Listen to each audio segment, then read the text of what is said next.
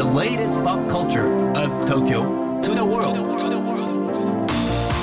New edition. New edition. New edition. New edition. Edition. Edition. New. New. Edition. Edition. Edition. New edition. 高野真也ですセレイナアンですこれからの時代を切り開くオルタナティブなカルチャーメディアニューとグランドマーキーによるコラボコーナーニューエディション毎日ニューにアップされるさまざまなカルチャートピックスの中から聞けば誰かに話したくなるような聞けば今と未来の東京が見えてくるようなそんなおニューなネタをピックアップギュッと凝縮してお届けします。さあそれでは今日の New Edition。まず最初のニューなトピックは？メタモルフォーゼ11年ぶりに復活、うん野外オールナイトフェスメタモルフォーゼ23が、えー10月14日土曜日そして15日日曜日こちらの日程で静岡県の遊覧パークタマホでの開催が決定しま生きてしたー11年ぶりってすごいですね。そう2012年に開催して以来の11年ぶりといううことで。ん。今回あの今発表されてるだけでも、はい。かなり豪華な方々が出ると聞いてるんですけれども。そうなんですよね。第一弾出演アーティストはアフリカ・バンバータ、うん。そして元アンダーワールドの DJ であるダレン・エマーソン、うん。そしてデトロイトテクノシーンの先駆者ジェラルド・ミッチェル率いるロス・エルマノスが発表されました。はいアフリカ・バンバータってあのヒップホップ文脈と思いきや、うん。このテクノ文脈でね呼ぶっていうところがまたいいですよね、うん。あとオールナイトの野外フェスでしょ、はい。もうなんか最高じゃないですか。久々やね久々や。もう関西弁出ちゃいますよ本当に。でもねこう富士山見ながらねこのエレクトロシーンのレジェンドたちのパフォーマンスが見れるというこの贅沢さ。最高ですうね、ん。さあそして続いてのトピックはこちらです怪物の脚本家坂本雄二さんがネットフリックスと5年契約を締結。5年契約。東京ラブストーリーをはじめカルテットそして今年のカンヌ国際映画祭では怪物で脚本賞を受賞した脚本家の坂本雄二さんがネットフリックスと5年契約を締結されました。5年契約ってことは、うん。この坂本さんの作品でネットフリックス独占配信作品がはい。今後出るそういうことです、ね、出まくるのかな？わかんないですけれども、だと思うんですけどね。2023年の中ではですね、はい、あの第一弾作品として吉沢亮さんと宮崎あおいさんが主演を務められている新作映画「クレイジークルーズ」こちらが配信決定しております。これちょっとあらすじ見たんですけど、うん。豪華クルーズ客船を舞台に、うんうんこう殺人事件が起きてしまってその謎に迫るミステリーロマンティックコメディという情報があって贅沢な感じですねねえ豪華な。いやなんかセットとかすごそうじゃない、うん。あとこの設定の素材をこう坂本さんがどう調理するかっていうところが見どころだなと思ってます。いやなんかセレナさんもねこうネットフリックス大好きですけれども、はい最近もう最近もうね流行りのネット全部見ちゃってるから私。勢いすごいですよね本当ね。ううんでもこの坂本さん脚本の作品が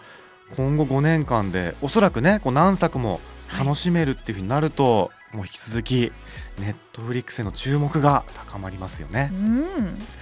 さあそして今日深掘りするトピックこちらです。マルセル靴を履いた小さな貝はアンビエントの映画だったえ今日は、えー6月30日に公開になった映画「マルセル靴を履いた小さな貝」についてニューでも記事を寄せられている評論家の柴崎裕二さんに深掘りしていただきます高野さん、セレイナさん、リスナーの皆さん、こんにちは。評論家の柴崎裕二です。え今日私が紹介するのは映画「マルセル靴を履いた小さな貝」になります。えこの作品なんですけれどもタイトル通りですねこう靴を履いた小さな貝のマルセルが主人公というちょっと変わった設定の映画になります。で、まあ、この貝をこうストップモーションのアニメーションで動かしながらで実際の実写と組み合わせていくという映画になって、まあ、ちょっとドキュメンタリータッチまあ、疑似ドキュメンタリーいわゆるモキュメンタリーなんて言われますけれどもそういった作品になってますね。で、えーまあ、物語自体はですねこのマルセルはま非常におしゃべりで可愛らしい、えー子供の会なんですけどもこのマルセルが家族をこう探すために YouTube に動画を投稿するんですよね。でその動画がもう大変な人気になって全米の人気者になっちゃうと。でそこからまあちょっとこう普段の平穏な生活が脅かされていったりとかちょっとこう社会風刺的なね面もあるっていう。なのであの非常にこう一つの成長物語みたいな感じでもとても魅力的なんですけれども私がこの作品に関してですね注目したのがですね、まあ、音楽の使い方なんですよね。基本的にちょっとこうアンビエントミュージックを中心として、え、使われてるんですけれどももちろんこのオリジナルで作られたスコアなんかもふんだんに使われてるんですが、え、私が注目したのはこの日本の作曲家の吉村博さんという作曲家さんの楽曲がいくつか使われているということですね。でもこの吉村さんはまあすでにお亡くなりになってしまっている方なんですけれども最近本当にこの海外も含めてですね非常な人気を再評価を受けている作家さんでして、えー、まあ日本の環境音楽アンビエントミュージックの本当に先駆けと言えるような存在の方です。でこの映画自体がですね、えー、このマルセルの耳だったりとか体を通して環境の音とこう触れ合っていってそれに対してこう意識を開いていくっていうのかな、まあ、そういったような、まあ、裏に流れるようなこう設定というかテーマがあって、まあ、そことこのアンビエントミュージック自体が持っている性質、